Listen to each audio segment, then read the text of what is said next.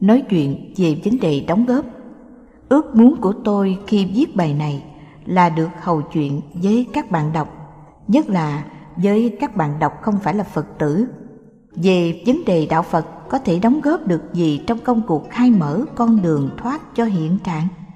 Tôi có nhiều điều muốn nói, nhưng lại cảm thấy không tin tưởng mấy nơi khả năng diễn đạt của tôi và cả nơi chữ nghĩa mà tôi phải dùng như là công cụ duy nhất để thiết lập cảm thông. Nói như thế không phải là để lặp lại lời của người xưa về giá trị tương đối của văn tự ngôn ngữ, mà chỉ là để diễn tả một tâm trạng rất thực và rất thành thực. Chữ nghĩa của chúng ta bị ốm đau cả rồi và hãy mở miệng là tức khắc ta bị hiểu lầm. Tôi đã ngồi hơn một giờ đồng hồ trước tờ giấy trắng để suy nghĩ về cái đề của bài này. Trước tiên, tôi định lấy cái đề sự cần thiết của một ý thức hệ Phật giáo. Nhưng lập tức, sau khi viết câu đó lên giấy, tôi thấy nó phản lại điều tôi muốn nói. Chữ sự cần thiết thì dễ gây hiểu lầm. Chữ ý thức hệ không thể nói được cái tôi muốn nói. Còn chữ một lại càng nguy hiểm hơn. Tôi rất nghi ngờ về giá trị cảm thông mà chữ ý thức hệ có thể đóng góp.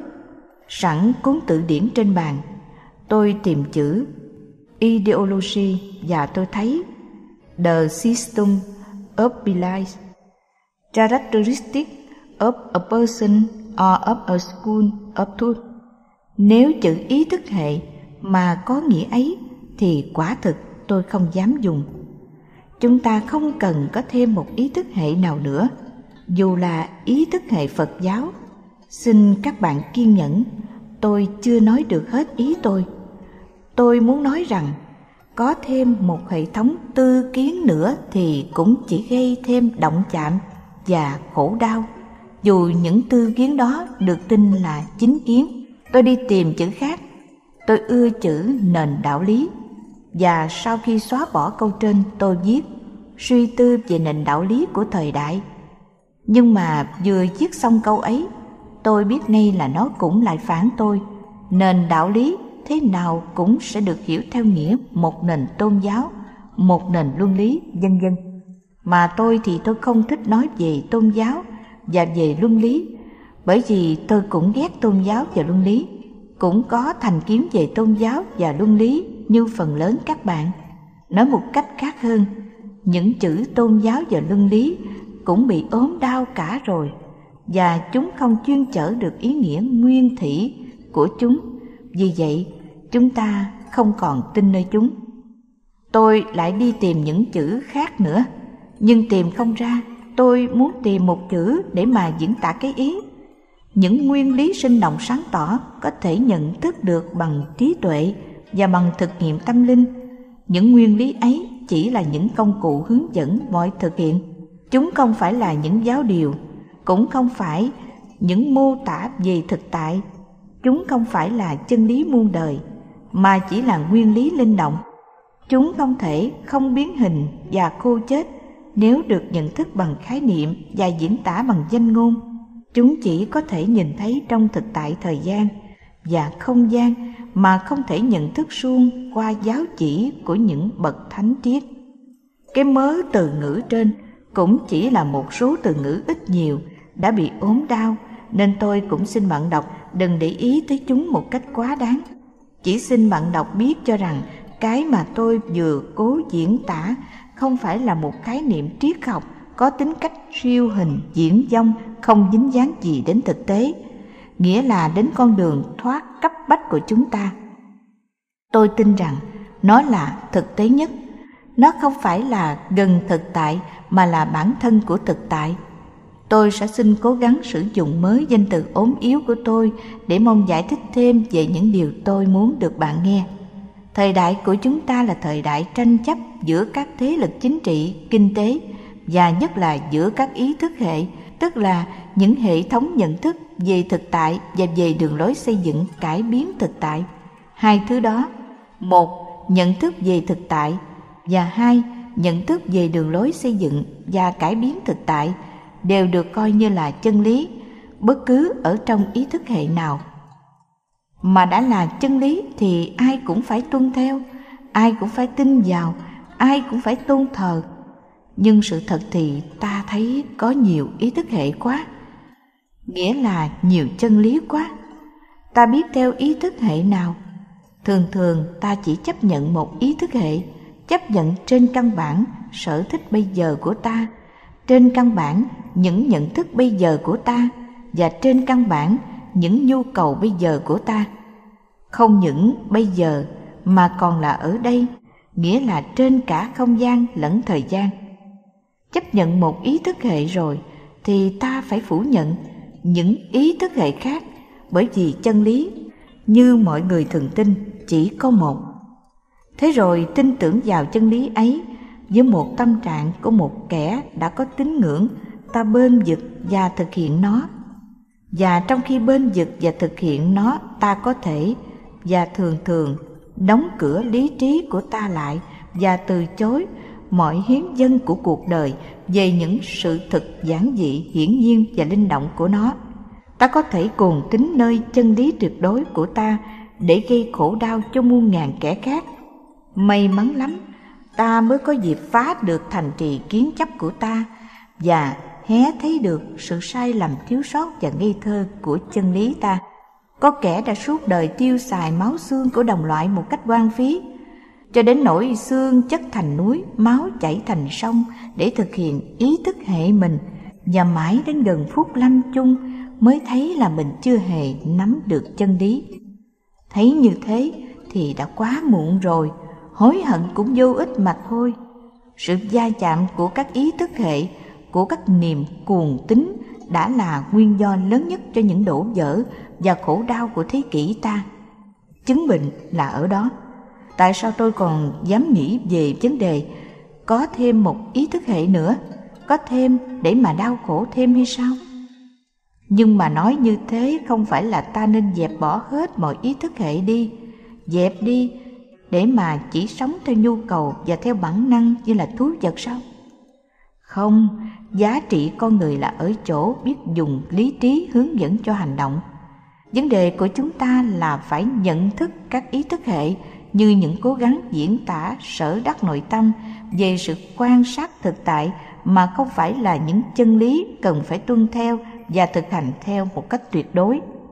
Những diễn tả về sở đắc nội tâm trong khi quan sát và sống với thực tại, những diễn tả ấy không phải là bản thân của chân lý.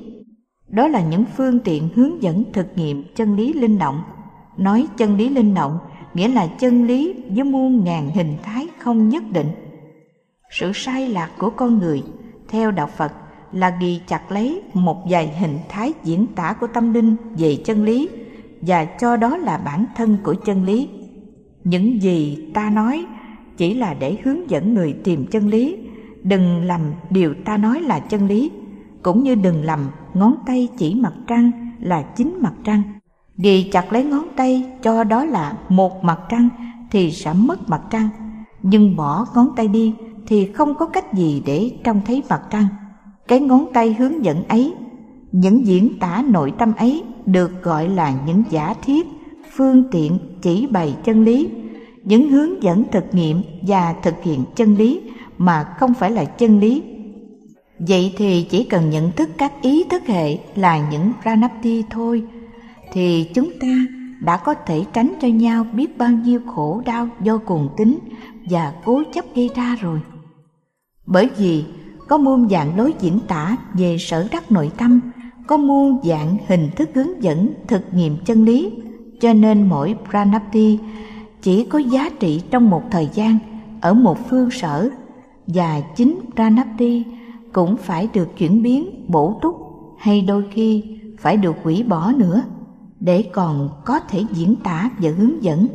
Bởi vì pranapti chỉ là phương tiện, ví dụ cái pranapti duy vật sử quan chẳng hạn, nếu thấy không còn đúng nữa, nghĩa là không phù hợp với nhận thức bây giờ về thực tại xã hội nữa thì nên hoặc chữa lại hoặc bỏ đi. Cái pranapti nào cũng vậy. Dù là cái pranapti duy thức hay bát nhã lịch sử phật giáo là lịch sử của những sinh thành tồn tại và biến diệt kế tiếp nhau của rất nhiều các Pranapti, tất cả đều bắt nguồn từ thực nghiệm tâm linh của Đức Phật trong lịch sử. Thực tại luôn luôn chuyển biến, vô thường, antiya, các cơ cấu kinh tế, văn hóa, chính trị, dân dân của xã hội luôn luôn chuyển biến, cho nên các Pranapti hình thái diễn tả chân lý linh động của thực tại trong thời gian và không gian cũng phải biến chuyển để còn có thể tiếp tục làm công việc diễn tả và hướng dẫn ấy không những chuyển biến mà đôi khi còn phải tự hủy diệt để nhường chỗ cho những Ranapti khác như ta đã thấy.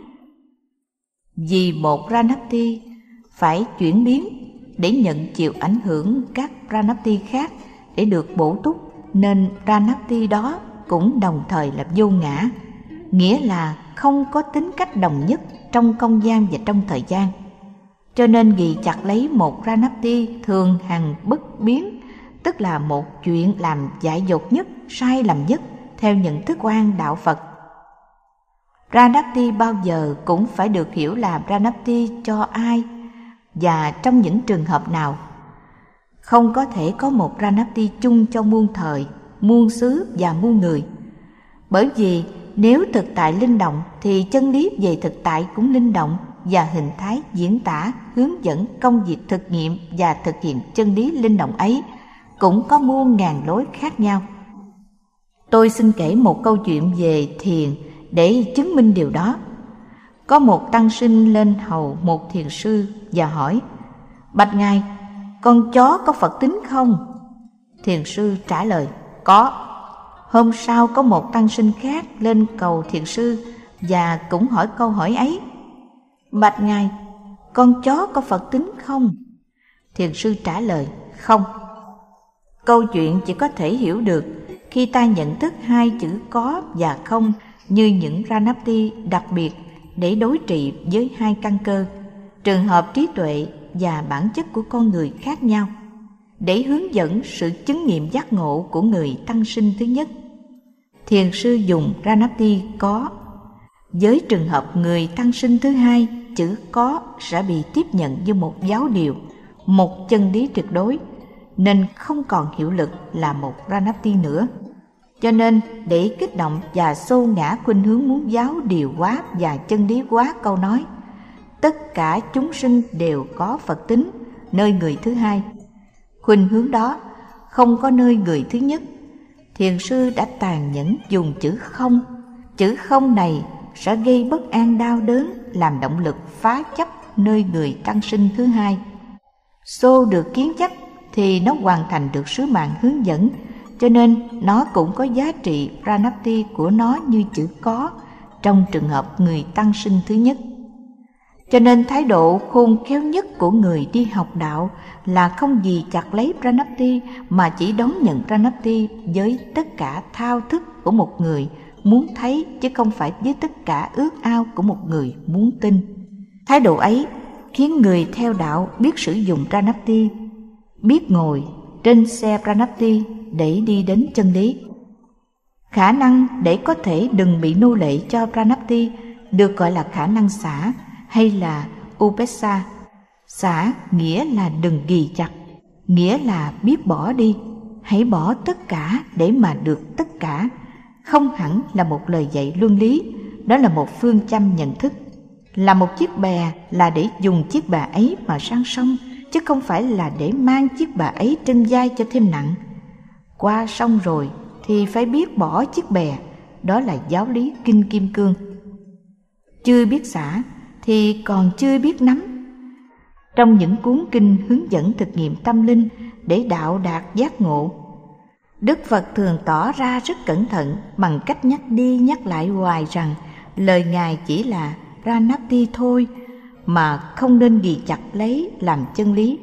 Ví dụ, trong kinh bát nhã chẳng hạn, mỗi khi nói một điều gì quan trọng, đức phật lặp lại như sau.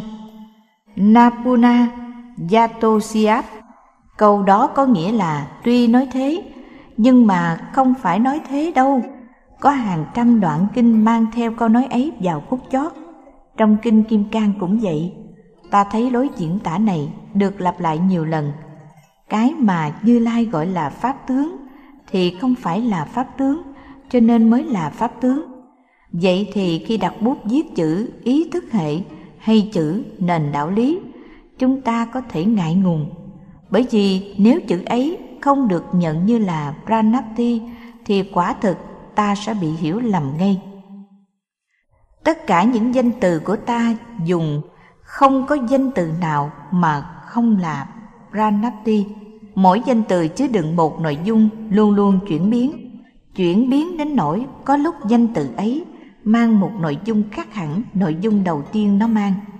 Thì tại sao ta không viết những danh từ ấy đi khi chúng đã không còn đủ sức chuyên chở nội dung nguyên thủy của nó và không tạo ra danh từ mới để chuyên chở những nội dung mới? Công cụ diễn đạt lộn xộn và nghèo nàn như thế, trách sao ta chẳng thiếu đức tin ở khả năng của nó khi chính ta đã không tin mấy ở khả năng nhận thức theo lối khái niệm. Cho tôi đừng dùng chữ ý thức hệ nữa hay chữ nền đạo lý nữa, mà được dùng ngay chữ Pranapti. Tuy nhiên với chữ Pranapti, ta cũng nên cẩn thận bởi vì chính nó cũng có thể bị ốm đau như bất cứ một chữ nào khác.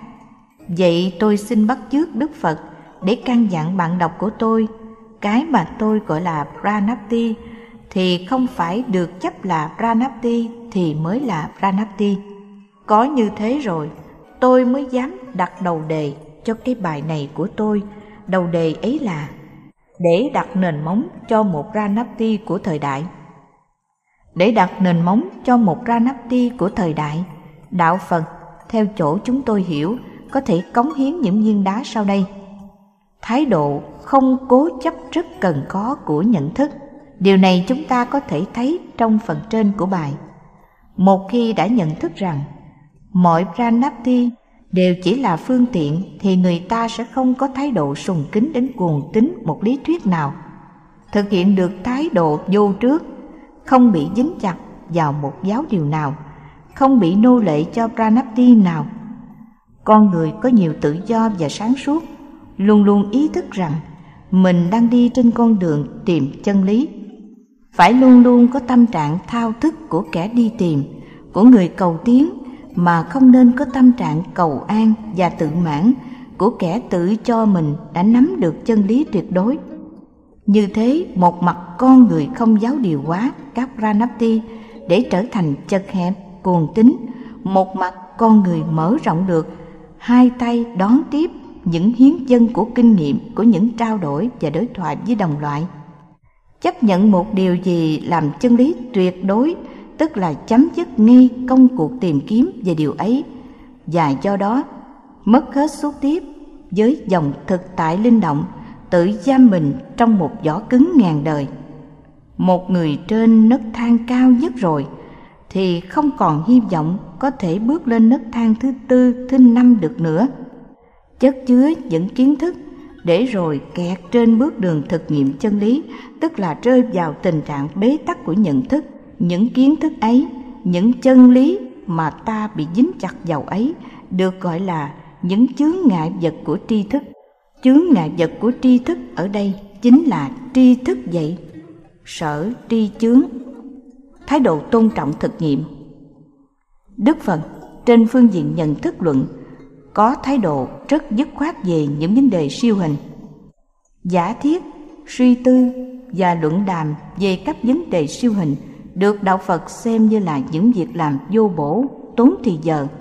Không những thế, đạo Phật còn xem những việc đó là có hại, có hại ở chỗ vọng tưởng ra những điều không ai có thể chứng nghiệm được rồi dùng những vọng tưởng ấy để chống phá nhau, chia rẽ nhau và gây khổ đau cho nhau. Phật Thích Ca không muốn môn đệ của Ngài để tri thức phiêu lưu trong thế giới vọng tưởng siêu hình. Ngài luôn luôn từ chối những câu hỏi thuộc phạm vi siêu hình.